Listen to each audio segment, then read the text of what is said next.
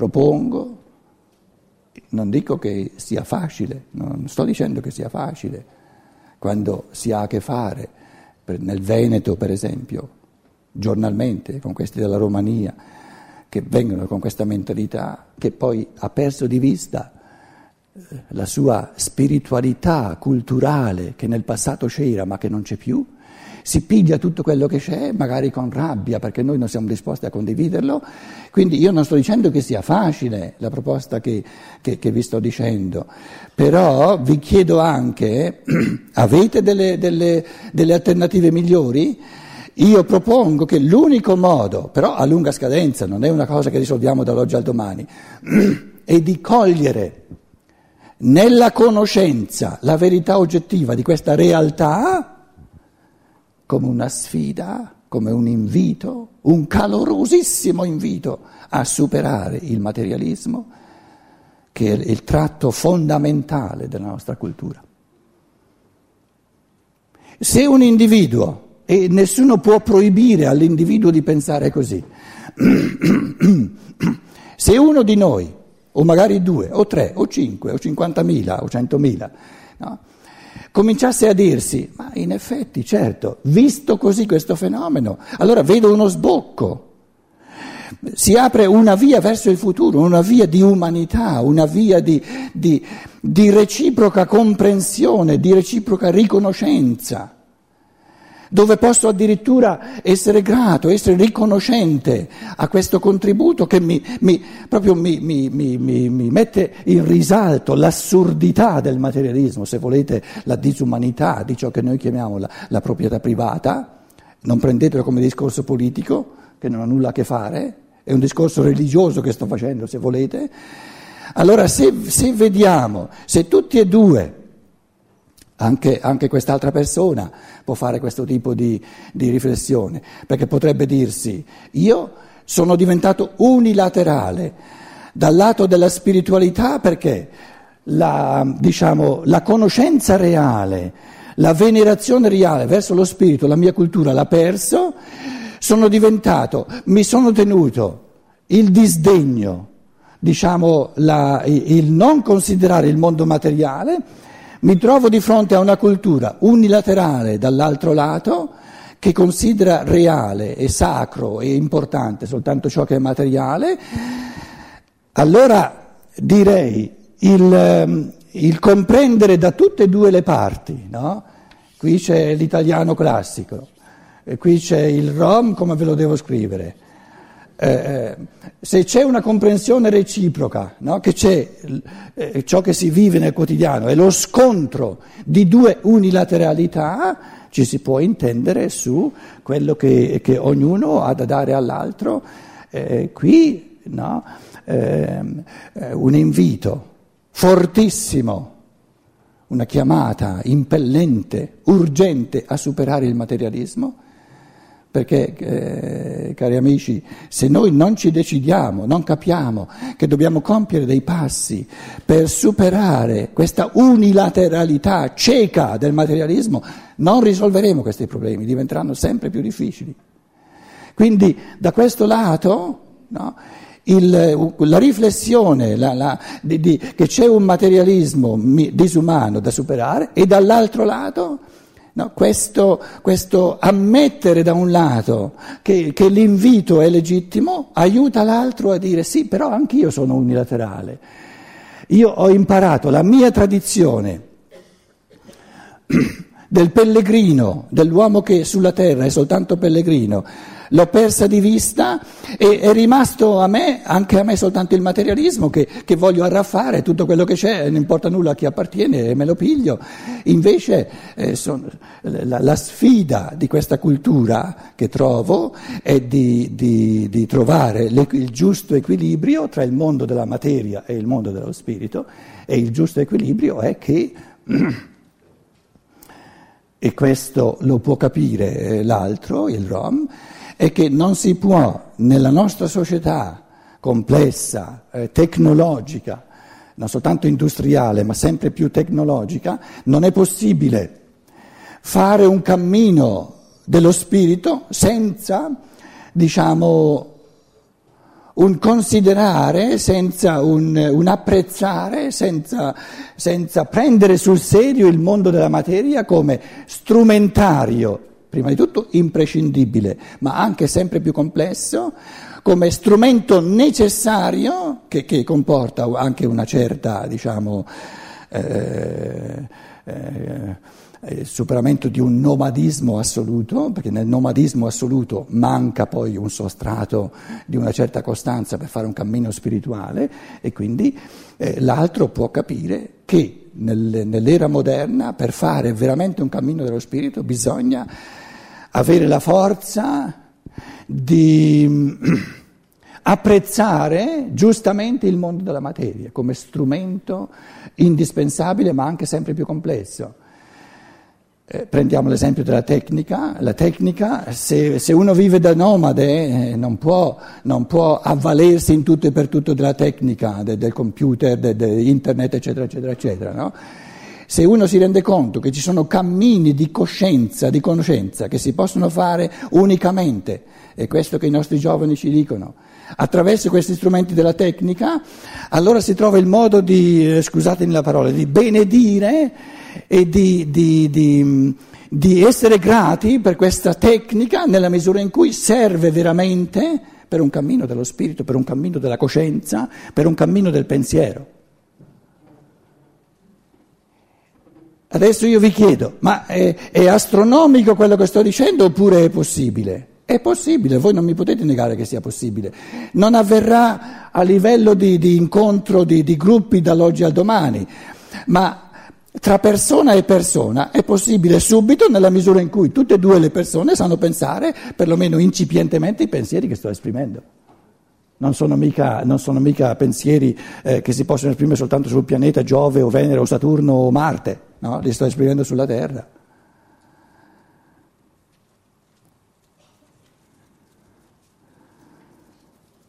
Se poi aggiungiamo, come dicevo, eh, l'africano, no? qualcuno mi diceva che ci sono posti in Italia dove gli africani eh, vengono trattati meglio, sono più, più, ben visti che non questi poveri che vengono dall'est, eh, tutte cose che si possono psicologicamente capire.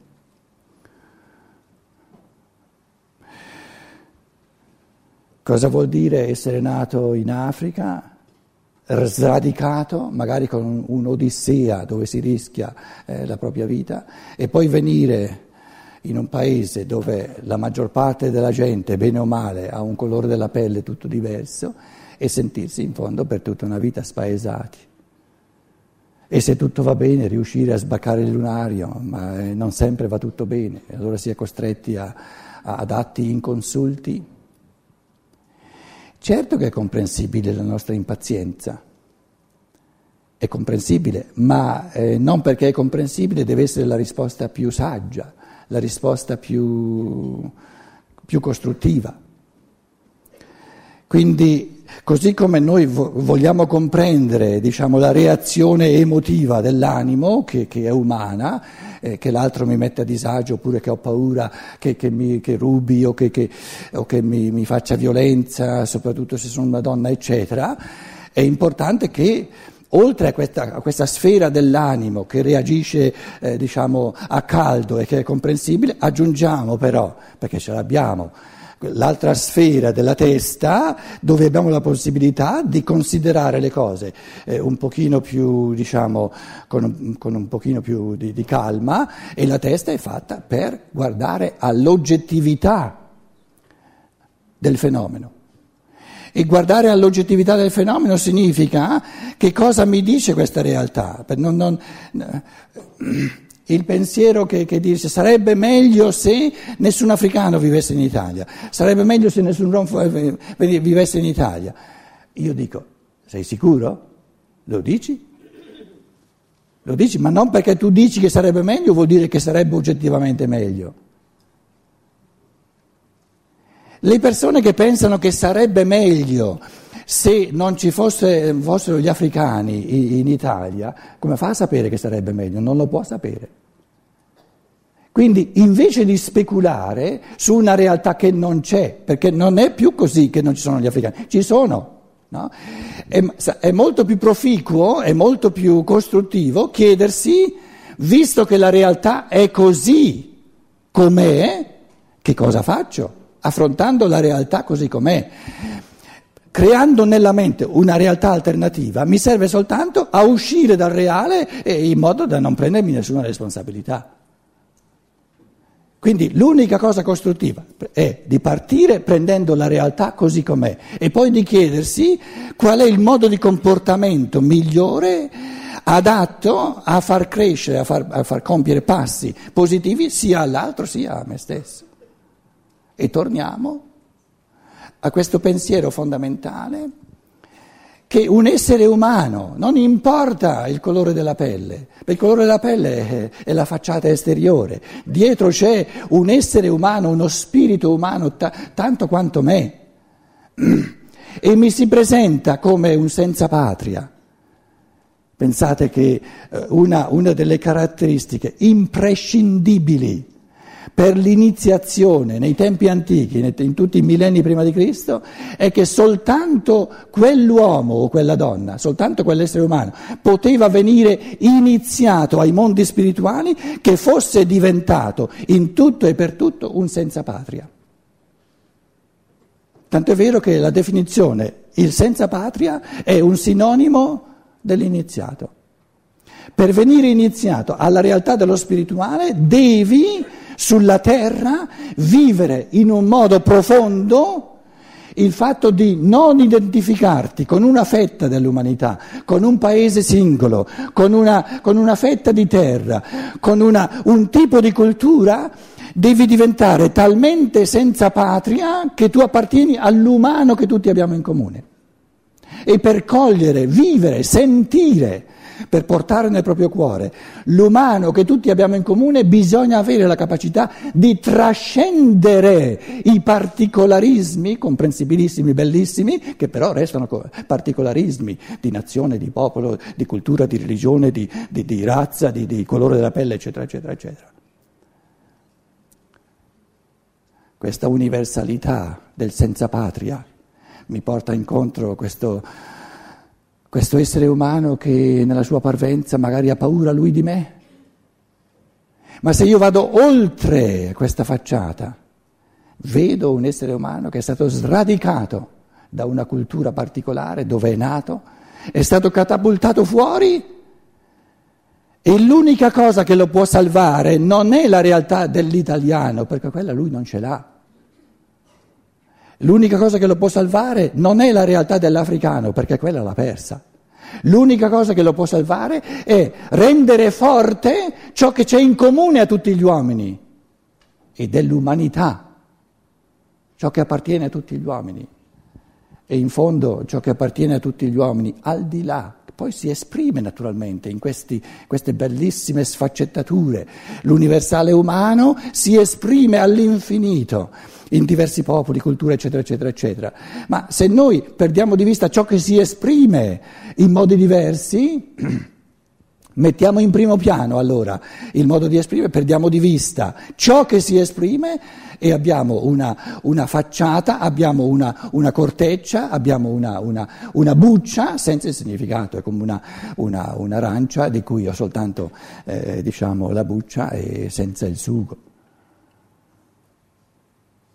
L'invito di chi è stato scalzato dalla, dalla, dal modo particolare di esprimere l'umano, della sua cultura, della sua razza, ed è stato catapultato in un'altra sfera, L'invito che mi porta incontro è quello di ritornare sempre di nuovo all'universale umano. E questa è una bella cosa, perché soltanto se ritorniamo alle sorgenti che abbiamo in comune come esseri umani, e sono due fondamentalmente, la sorgente del pensiero, perché il pensare è comune a tutti gli esseri umani come facoltà di cogliere tutto il reale, le sorgenti del cuore, la, il desiderio di favorire a vicenda il cammino l'uno dell'altro, se ritorniamo alla sacralità del pensiero comune a tutti gli uomini, alla sacralità dell'amore comune a tutti gli uomini, saremo in grado poi di, eh, dire, di essere grati ancora di più per il modo infinito in cui il pensare umano,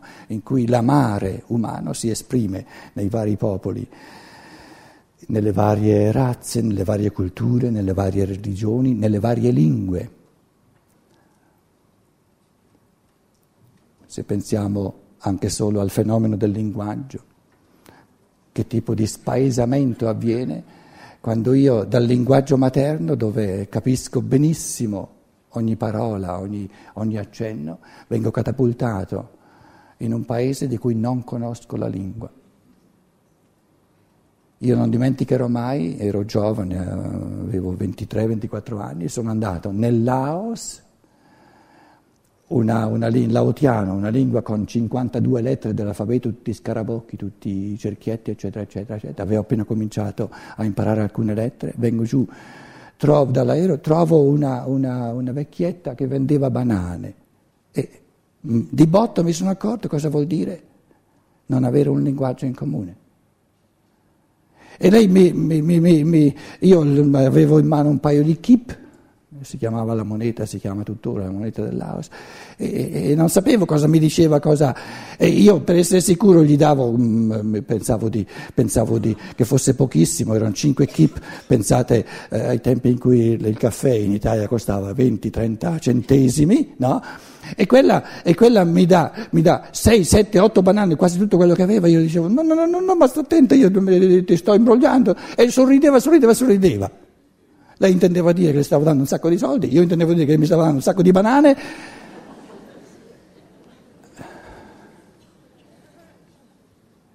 Lì ho fatto l'esperienza, oltre il linguaggio, beh il linguaggio non è universale, abbiamo linguaggi particolareggiati. Il, il modo in cui un essere umano con l'essere umano, la, la, la comunanza dell'umano puro e semplice, cuore con cuore, mente con mente oltre il linguaggio, perché io non sapevo nulla di laotiano, proprio nulla. E poi andando per le strade mi sono reso conto, la, la gente eh, parlava e io non capivo nulla. E lì ho capito che, che, cosa significa per uno un africano, adesso per invertire eh, cosa, cosa significa, soprattutto all'inizio, quando eh, si trova per le nostre strade, magari con, con, grande paura o con l'assillo di trovare qualcosa per poter almeno mangiare d'inverno, tra l'altro per poter ehm, eh, non morire di freddo.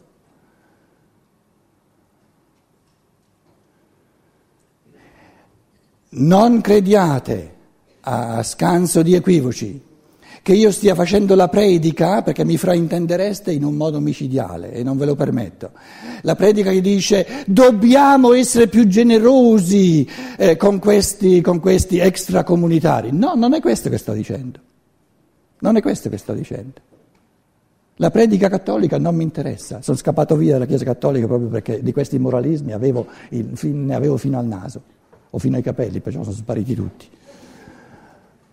Quello che sto dicendo è che o noi interpretiamo in chiave di, di verità oggettiva, di realtà del fenomeno, questi spaesati come, come necessari per nostra, il nostro collettivo, come provocazione necessaria a renderci conto della disumanità endemica del materialismo culturale che noi abbiamo, oppure non ci salveremo né noi né loro.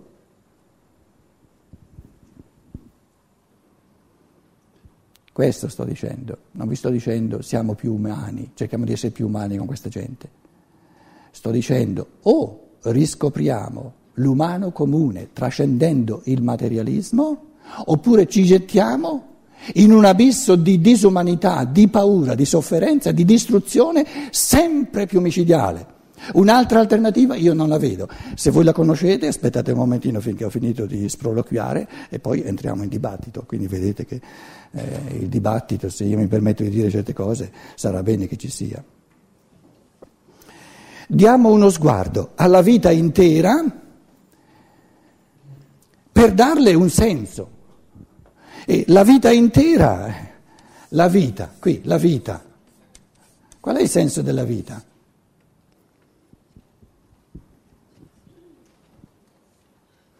Se volete, il senso della vita è di, di, avvalersi, di usare, di servirsi di tutto ciò che è materiale come strumento per evolversi sempre di più nella dimensione del pensiero, nella conoscenza e nella dimensione dell'amore. Di meglio non c'è. Se qualcuno vuole tentare di proporre altro, lo faccia poi.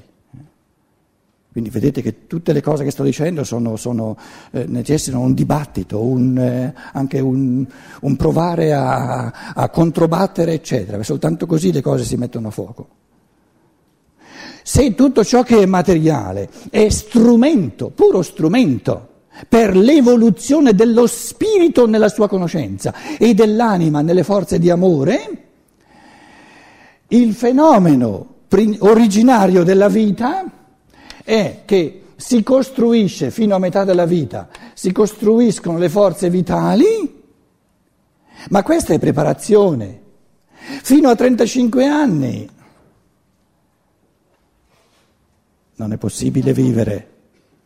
Fino a, fino a 35 anni non si può vivere. Perché fino a 35 anni non si può vivere da uomini? sono tutte provocazioni a, a, pensare quelle che vi sto dicendo, eh? fino a 35 anni circa naturalmente, no? non si può vivere da uomini perché si è costretti a vivere le forze di natura. Quindi, quindi eh, diciamo, fino alla metà della vita, crescendo le forze della vita, non c'è ancora la possibilità, proprio strutturalmente non c'è la possibilità di godersi la vita.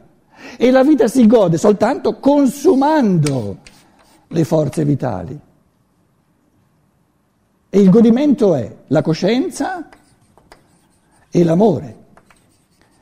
E lo scienziato naturale di oggi, che è materialista, è un altro, una matrice di pensiero, non la conosce.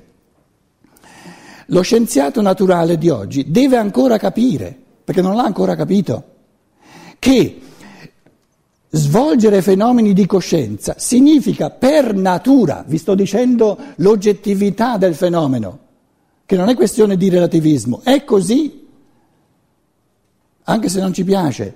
Si, può, si possono esplicare fenomeni di coscienza soltanto uccidendo forze vitali.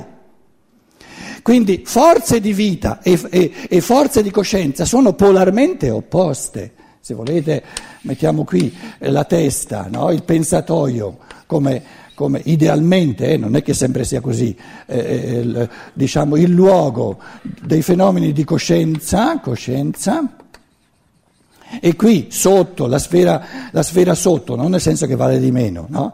la, la, la, sfera del vitale, tutti i fenomeni di conoscenza, pensare, anche, anche, sentire qualcosa, tutto ciò che viene portato a coscienza, consuma forze di vita.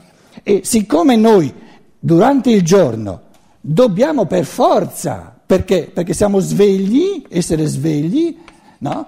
Significa attivare la coscienza, mentre siamo svegli si consumano di necessità le forze vitali e perciò è necessario, mangiando e soprattutto dormendo, ricostituirle. Perché vengono ricostruite le forze vitali? per permettersi il lusso di eh, tornare a consumarle.